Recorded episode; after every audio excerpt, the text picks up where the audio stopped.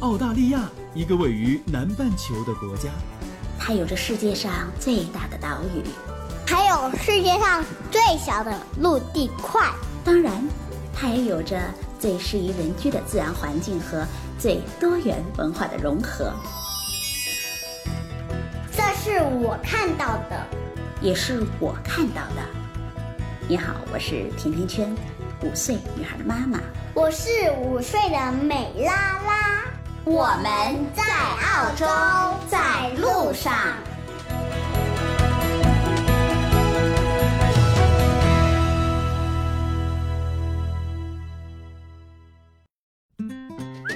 大家好，甜甜圈在澳大利亚的悉尼向你问好。上一期的节目里，我请来了 Jerry 和我聊了一下他在澳大利亚留学和生活的这两年。那节目播出的当天啊，特别巧。Jerry 正好在悉尼回中国的航班上，阳光的 Jerry 在澳洲确实有很好的人缘。他说：“据说啊，他走的那一天，还有很多粉丝一直把他送到了机场。这会儿啊，他已经在家里和父母团聚了。昨天的时候，我看到有一个叫小芝澳洲的听友在节目的下方留言说，喜欢这一期的嘉宾，特别喜欢。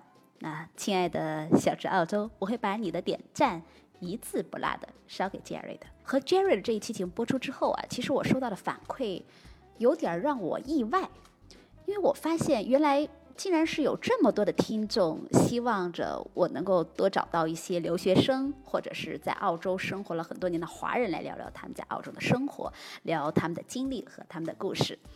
那么既然甜甜圈在澳洲的话题由你来做主，那今天呢？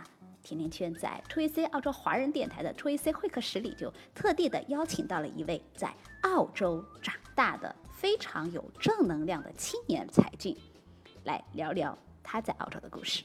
他的经历和 Jerry 有一点不一样，他是八岁的时候和父母移民到了悉尼，在悉尼长大，澳洲生活了已经有二十多年了，现在顺利的考入了悉尼大学，一直从本科读到了博士。那现在呢，开始经营着自己的公司，他就是人民日报海外网澳大利亚频道的执行总顾问，澳大利亚南半球传媒有限公司的总经理王金成。金城你好，大大家好，我是王金城。嗯，哎，金城，我知道啊，你是在澳洲已经生活了有二十来年了。啊，是的。你是在小学的时候就呃移民到了澳洲，你的你和你的家人。啊，对。那是从中国的哪里来？啊，我们那时一家从上海。上海哈，呃，到这里的时候是几岁啊？我到这里的时候是八岁，就是小学二年级刚上学。啊，你还记得很清楚啊？对对。嗯，其实现在也是，因为从今年的七月一号开始，澳洲放开了小学生的这个留学的签证，所以很多的国内的爸爸妈妈们对于澳洲留学的生活状态以及这个孩子们在澳洲成长，呃，接受的中西的文化的融合，会对他的人生产生什么样的影响？我觉得今天你到我们这里来，可以给很多的呃家长朋友们，还有在澳洲留学、生活、创业的大学生们有很多的建议啊。那我们先来聊一聊，当时呃八岁的孩子，你到了这之后，你知道移民是什么概念吗？当时啊，那是完全不知道啊，你以为就是个搬家？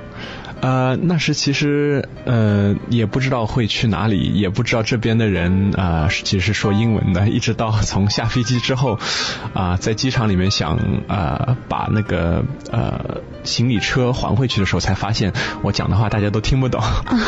哎，当时在国内小学应该还没有开始学英语是吧？嗯，对，那时候还没有。哦，那坐了十个小时的飞机之后，那是你第一次出国吗？对，那是第一次。在飞机上什么状态？兴奋？奋吗？啊，飞机上倒没有什么回忆了，应该是还是挺兴奋的。啊，飞机上很兴奋，然后下了飞机你去取行李，看到啊都是很多这个金发碧眼的和咱们面孔都不一样的人。呃，那时候其实看到他们都没有太大的反应，关键是开始想跟他们沟通的时候才发现 对方很迷惑的看着我。那怎么办？啊，那时候好像啊。那时候只是想要归还那个行李车，呃，所以好像就他们看我的做的手势，好像也就理解了。啊，那当时到了这之后，你还行李车那一刹那，你会想到哦，以后我是要用英文来和大家说话了，有没有心里有一点点的不适应？啊，确实是有，因为我父母后来告诉我说，呃，当时小时候算是挺顽皮的一个人，但是好像到了澳洲这边来了之后呢，很长一段时间发现跟周围的人很难沟通，啊，就比较啊安静了一些。哦，就比较安静了。呃，你到了这之后是直接上呃相同的上相同的年级，还是说是呃降了一级或者怎么样？啊，我那时候是因为呃离开中国的时候是十月份，嗯，那是刚开学一个月，嗯，然后到这儿了之后呢，是上同样的二年级，但是呢，他们是最后一个学期，最后一个学期了，所以我上了呃上了一一个多月，然后就放假了，嗯，他第二年回来已经三年级了，啊，你就直接是 year year three 就开始开始上，到了班里啊，那因为我知道这边的老师的教学方式其实和国内也完全是不一样的，哎，对，那国内都是大家坐的整整齐齐的啊，这边都是这种分组式的教育，那对于孩子来说，你会觉得，哎，这个很好奇吗？呃，那时候说实在呢，刚开始过来的时候，还是因为语言的关系，呃，印象中那段时间其实挺不开心的。嗯。因为呃，我去的第一个学校呢，他们好像学校里面现在小学里面都会有一个叫做 ESL 的班。对 ESL 啊，帮助大家这个外来的孩子学英文。对，但是我。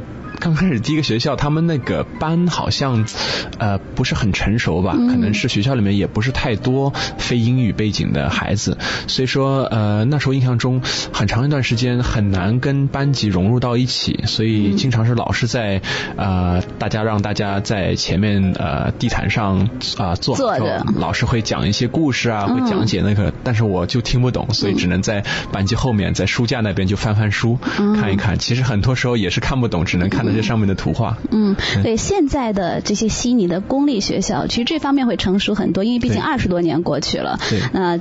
包括这个华人也越来越多了，所以对于华人子女的这个语言问题，我觉得现在的这个悉尼的这个教育方面重视的非常好，每个班都会有，每个学校会有 ESL，然后帮助孩子们来尽快的去融入。你还记得你们班当时有没有说中文的孩子？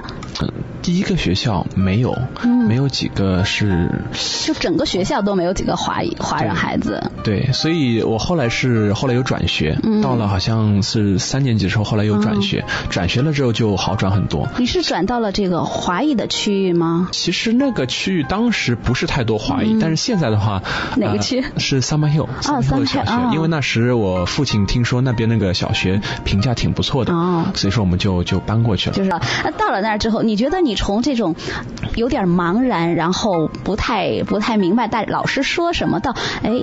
到什么时候你开始发现哦，我能听懂了？这个过程花了多长时间？这个过程的话，呃，主要是进入新的学校之后，就觉得他们的那个 ESL 班是挺不错的，所以那个好像花了半年左右。嗯，就因为本身那个上那个课是分开跟大家分开上的，大概上了半年之后，其实就觉得在班里面已经基本上很多能听得懂，然后上了大概一年多之后，就可以正常的跟班级里面就加入，不用再去 ESL 的分开。班上了，嗯，那和这个同班同学的交流，或者是你觉得有没有一些什么不适应的？就刚来的那一年，嗯，比如说生活习惯或者孩子们之间的这种呃，有一些，因为每个孩子他们的在不同的国家文化背景里出来，他们的这种兴趣爱好也是不太一样的。中国的很多孩子会相对的就安静一些，那外国孩子很多会更加大胆，会更加自信，更加喜欢这种野外的活动。你会觉得你和他们有一点差别吗？这个的话，我觉得作为小孩子那个年龄的话，适应能力还确实是比较强。那么到这儿了之后呢，嗯，这边的一些小朋友当时。他们也没有太多说啊，你好像跟我们说的话不一样。其实小朋友很，也就是一种啊，你能不能跟我玩在一起的这种心态。那么也算是比较很快的适应了这边的一些啊，他们的课余时间的娱乐活动啊啊，这种跑跑跳跳啊这些操场上的活动。对，觉得那时候呃小朋友方面倒是适应的很快。当时你来的时候，你就会想到有没有会觉得我还想回上海去？啊，刚来的话肯定有这么一段时间，一直很怀念。们中国的朋友，啊，当时也也没有想过说是真的是一去就不 回去了，不回去了。对，当时还有说要大家要经常写信啊之类，但是可惜啊，这个习惯没有坚持多久。那会儿互联网、微信什么都还没这么 对，如果是现在可能会保持的非常的好，大家联系也很密切。多久时间有回过国去看望过国内的亲人或者朋友吗？当时的话，基本上每年年底都会回国，因为啊，当时我的外婆还有很多其他的亲戚啊，都很都是在中国嘛，我们只是自己这个家庭过来，啊，一直到我大概上大学的时候，我外婆过世了，所以那时候呢，之后的话就回国比较没有那么频繁了，可能两年一次。哦，刚才说到大学，我知道您的整个这个学习经历是看起来是非常顺利的。你看，小学、中学，然后大学考到了这个悉尼最棒的悉尼大学了，后读研究生到博士，是这一路走来，你觉得这个在悉尼学习的这个过程当中，能给咱们的即将要来的很多留学生啊，或者是小移民或者小留学生一些什么样的建议？就是在这个过程中，大家怎么样才能更好的能够像你一样这么的顺利的能读到这么好的大学？啊，要给建议的话，我可以这样说吧，因为我。当时呢，有我们家有一段时间是做那个呃 home stay，所以说会有一些中国的留学生过来，我们做来啊做给他们做一个房东，所以在我成长过程中也接触到很多这边过来的留学生，呃，发现一点呢，就很多学对于留学生来说确实很辛苦，因为语言的这个障碍，就是你在做各个方面，不管你是学习还是平时出去啊沟通，呃，好像都有平时都好像背着一个重量在走路一样，所以就觉得。对于家长的话，如果考虑想要出呃让孩子出国留学移移民的话，尽量不要到大学的时候才，因为那时候其实从语言上这种习惯是非常的困难的。嗯。啊，可能中学的时候过来的话，他们比较多一点时间可以适应。对于这边留学生的话，因为我自己的话在这边嗯生活的话，可能呃身份啊各种不用去太担心。那么，所以很多留学生过来的话是希望移民的话，可能对他们的专业有一定的。限制，他们可能需要去有移民啊，能够移民的一些专业。但是我个人的话，还是会推荐，如果说你们能够选择的话，尽量选择自己是啊喜爱的一个专业。你的这个本科和研究生到现在的博士，这一路走来，你你的专业都是根据你的兴趣爱好来做选择的，是吗？啊，是的，我是在计算机专业中的，我的本科是啊软件工程和人文学，人文学当中学的是中文啊，因为我本身对中文。也是挺比较感兴趣，然后我现在的研究生啊博士也都是在学那个计算机方面的。其实一个计算机，然后一个人文，这两个的碰撞还是蛮蛮大。怎么能够把这两个东西都并到一起，然后又能学得很好？啊，当时是这样想的，就觉得呃，确实它两个的结合比较可能觉得比较远，很难找到一个合适的结合的专业呃的呃工作。但是呢，我当时就觉得。呃因为我对两个都有一定的兴趣，我是希望能够在呃在这个基础上能够把它发展出来。那我当时的想法就是，如果能够学下来的话，那么虽然两个离得很远，但是以后我的知识面相当啊也会就比较广啊，更多能够接触到更多的事物。嗯，呃，很多时候我们会觉得亚裔的孩子或者是华人的孩子学习特别棒，因为像现在很多这种悉尼的精英班里，你可以看到有三分之二都是这种亚洲面孔啊。当时你在学校。时候属于是学霸吗？小学的话，确实是小学。我们那时候呢，呃，班级里面的呃学习成绩好的真的是华裔的比较多。嗯。啊，那时候就可能不知道是因为在中国小学有上过一年级，所以可能一些学习习惯呢各方面啊会更对自己有更大的要求吧。嗯。就是会比较自主，会会知道放学了开始自己写作业。对啊，然后到中学的话，确实我们发现，当时我上的是呃这边的。Sydney Boys High 哦，这是很好的学校，嗯，但是那边呢，呃，就是。发现我们一年级有一百八十个人，嗯，可能真正的意义上的白人可能只有十个左右，嗯，其他的就是主要都是亚裔的孩子。其实可能亚裔的孩子能够学习那么突出，有一个原因也是因为家长开始注重补习啊。那时候可感觉是那个段时间开始刮起那种补习风啊。那个其实几乎所所有身边的这些啊亚裔的伙伴们都在周末的时候都其实在补习班里面看得到。啊，也是发现那时候呢，也是那种竞争是比较强，嗯，用了比较短的时间，掌握了挺多啊，觉得挺有用的知识。呃，这里就能比较看出来，这个家庭的教育模式是比较偏向亚裔，还是比较偏向西方。像我们那时候一些呃西方就偏向西方教育的这些孩子，即使是有一些是亚裔，他们是相当于 A B C 啊，但是能够感觉到他们平时的生活模式呢是比较偏向西化。西化，他我们周末的话，他们就是去参加学校的体育比赛。嗯啊，但因为是像我们这些周末补习的孩子们呢，很多体育项目是没法参加，因为他们要求一定要周末是能够参加比赛的。所以我们一些热门的一些活动，什么篮球啊、足球这些，其实是没有办法去参加，只能呃，像我当时的话是加入了乒乓球，也是一个比较可能适合于中国人比较喜欢的运动。呃，到了呃高中的时候，要高考的时候是什么样的感觉？有没有像国内这种高考的这种压力？呃，国内的高考我是没有经历过，不过呢，啊，听中国的这些亲戚朋友的孩子，呃，孩子，啊，以及一些平时能够接触到这些信息量，那是啊，相信是真的是不能，呃，这边的考试是没法比的，那种压力肯定是这边不能比拟的。但是呢，那段时间啊，相对来说，对于这边的孩子来说，也会是觉得比较压抑的一段时间，因为可能也是教育的模式吧。其实我们从啊。呃，初中开始七年级一直到十年级，呃，生学习其实都比较轻松，老师平时布置的作业很多也是让大家去自主的去啊查一些资料啊，对于一些大家会感兴趣的方面进行这些学习。但是到了十一、十二年级呢，啊，老师也会开始跟大家说，我们就各方面的考试啊，呃，这些呃分数啊比重也是非常重要，之后对你的那个高考是非常重要的。嗯。啊，所以说大家的这种呃。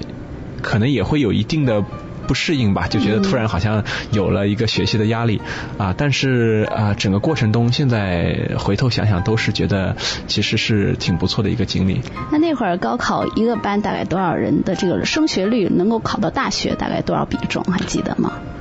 啊，比重的话，我们当时的中学啊排在排名仗是倒是挺不错的，我们那个。考试的。比如说我们这个倒没有太多去了解。对，因为在澳洲是这个考试不排名不张榜。对对对。那你觉得你身边的朋友们后来上大学的多吗？啊，对，基本上都都有上大学，对。嗯。啊。上大学，因为你那个 Sydney Boys 其实是在悉尼非常好的一所这个学校了。他们呃也算是我们这里那个类别叫做 Selective School 嘛，精英中学，所以说精英中学对。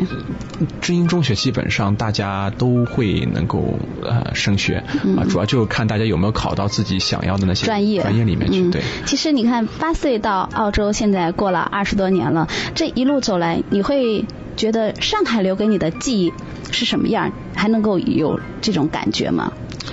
啊，记忆可能没有太多了，但是就偶尔会有时走到街上的时候啊。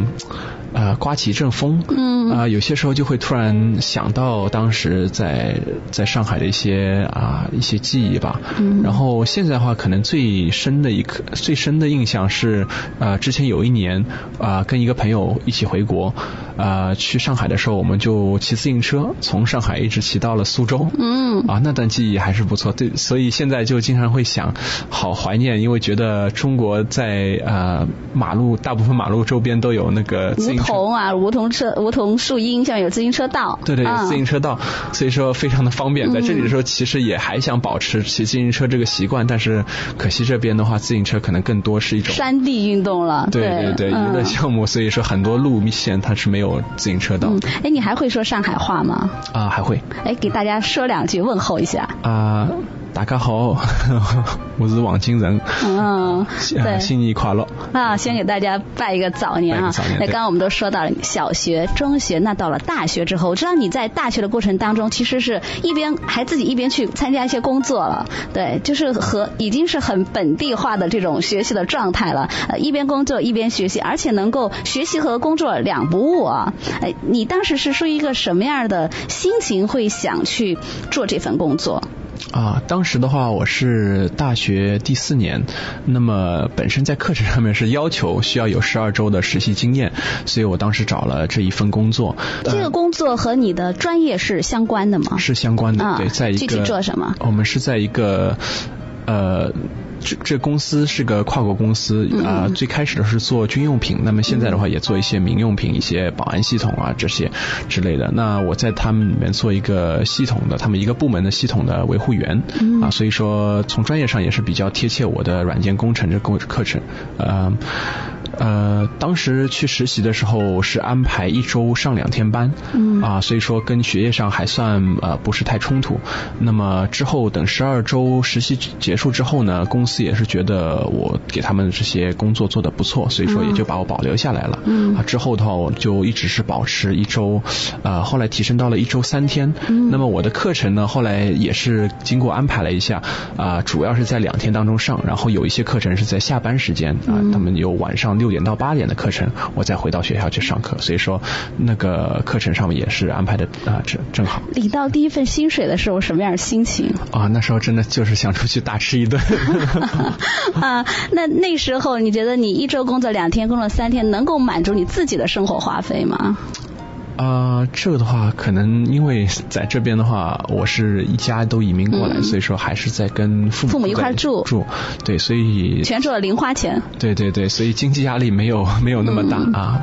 有没有说，哎，领到了这个第一份工资之后，给自己买一个什么东西纪念一下？除了大吃之外，呃，第一份工资也没有多到可以 买一份什么特别的礼品啊 啊。当当时后来有有攒一些钱的话，给自己换了一台计算机，哦家里的计算机。对，虽然我是学啊、学软件工程专业的，其实我的电脑也是更新的比较慢。嗯 那次呃攒够了，好像啊、一一两个月了之后才决定说买一台比较新的笔记本就本。给自己的礼物。对。嗯，那之后你到了博士啊，一直就读了博士，往上一直往上读，现在还在读的这个。我知道你现在的这个开始呃接触这个传媒的管理工作啊，呃，这是一个什么样的契机？你觉得或者说是你觉得是为什么要跨行业？因为你中文和计算机本来就是跨了专业在学习，现在在工作之后又开始跨行业的去来工作，是一个什么样的呃感受，或者什么样来触发你来做这个的？话呢，其实呃表面上它可能专业上并没有太大的关系。嗯那么我们现在在这里呢，是在啊、我们的澳大利亚南半球有限啊、传媒有限公司是与中国的人民日报海外网啊、做了一个合作，我们呃在澳大利亚创办了一个海外网的澳大利亚频道。嗯，我知道是九号的时候有一个上线仪式已经举办了。对，我九号有一个上线仪式。那么呃，当时呢呃这个项目的、呃、最开始是我父亲在中国与他们啊、谈合作的。那么他之后跟我有商商讨这件事情，我们是觉得是个很不错的一个呃机会，因为呢作为传媒的话，我们在澳洲这边也是澳洲这边算是中国的海外呃移民大国了大国了，甚至应该是第二大国嘛，对吧？嗯第一大是美国那边，所以就觉得这澳洲这边的华人的这股啊、力量啊、嗯这个人数也是非常的多。我们呢也是希望能够啊。在将呃海外华人的这个呃一些各种的啊实时动态啊，一些比较好的这些对社会的贡献这些消息，能够传播到中国，能够传播到世界各地啊、给大家有一个呃消息上的这种互动。那么所以说做这个传媒公司呢，主要的一个初衷是希望能够有这么一个啊、功能。另外的话呢，我们现在啊、近期啊、大家可能也是对啊、我们讲的中国传统文化，觉得是也是啊。非常值得去挖掘，非常值得去深究的。那么我们在也是希望呢，在这个全国各地都有这么一个推行啊，不管是这边可能啊很多第一代移民的华人已经有了子女，那么他们啊会觉得啊，可能孩子在一个西方的环境、西方的环境成长起来，有些时候可能只是长着中国人的脸，但是可能中文呐、对中国的一些习俗啊、文化都不太了解了。嗯那我们也是希望能够做到一个啊，让大家啊能够更多了解的这个啊工作，那么甚至包括很多我们发现啊，在我们的生活交流中有很许多啊，等于西方的人，他们其实对中国的文化也不了解，也不了解，但是也是非常感兴趣啊。这是我们的做这个媒体的一个初衷。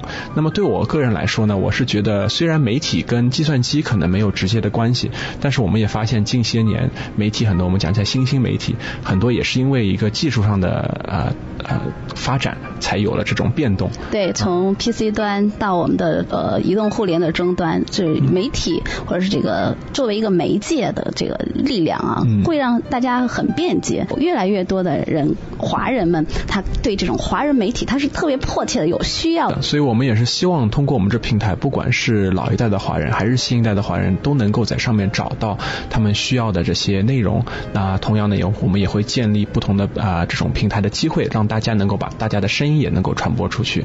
从开始，爸爸开始决定要做这个项目，到最后现在上线，这个过程花了多长时间？这个过程的话，我们啊从商议大概有。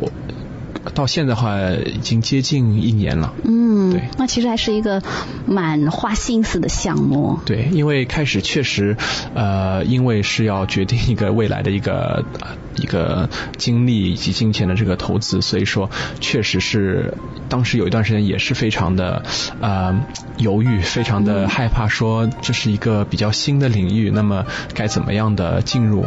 那么我是觉得到了现在，已经我们从刚刚开始策划到现在。在有一年多一年左右了，觉得最大的一个啊得到的东西就是，其实发现一路来有许多的朋友啊给的给予很多的这种帮助跟建建议和支持，对，是是这一点是发现啊确实是啊很温暖的一种感觉。这种因为很多时候这些是你这个过程当中有没有特别难忘的一件事跟我们分享一下？啊。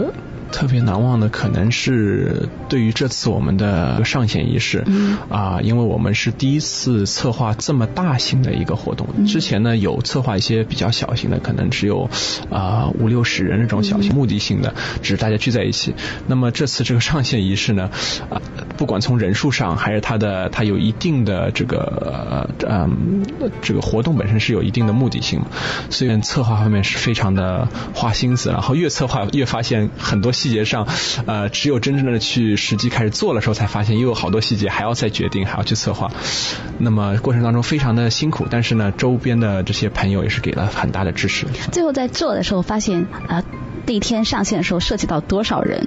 啊，那时候我们的来宾的话大约有两百名，嗯，那么工作人员也是大概有三十多名，嗯，啊，其实是一直到我们啊上线仪式这个仪式前大概一个小时，我们一直在各种啊可能出现一些我们没有预料到的啊意外意外紧急情况紧急情况，不过还好大家的应变能力也非常强，所以说我们啊当天的话活动还是觉得办的比较啊啊已经把我们的。所有的这些目标啊，都已经完成了。其实有时候会发现，在一个团队的过程当中，大家当面对一些紧急突发状况的时候，这种磨合和这种温暖一次次的加深之后，你会发现这个团队会特别的舍不得。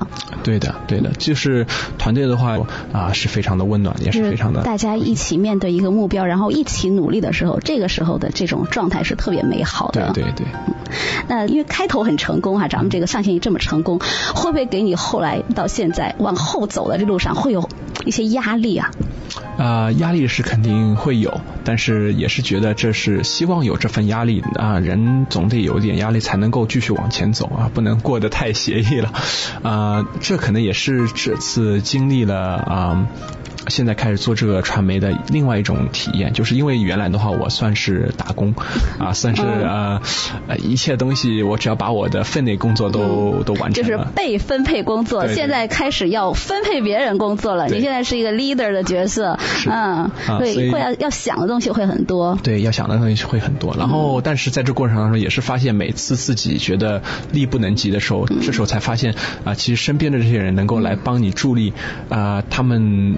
这时候才发现，就是其实有一个 team 的时候，啊，通过这个 team 去做一些事情，会发觉的自己的这种啊可以完成的这个能力会变得越来越大。也是希望我们就说之后能够做的事情呢，越来越啊具有影响力。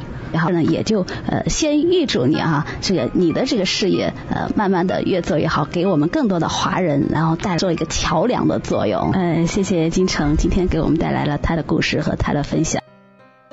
孩子的适应能力远比我们想象的强大，孩子们向前奔跑的速度也远比我们快。希望今天金城的故事能够给新移民的家庭和孩子们一些温暖的感受。那今天就到这里了。如果你对澳洲的留学、移民、置业、投资、吃喝住用心有话就说，可以在节目下方直接点击我要评论，或者加甜甜圈的微信 FM 甜甜圈的全拼 FM T I A N T I A N Q U。A N 就可以给我留言了。现在甜甜圈在澳洲，话题由你来做主。甜甜圈在澳洲给你说我看到的、听到的、经历着的和感受到的。我们下期再见。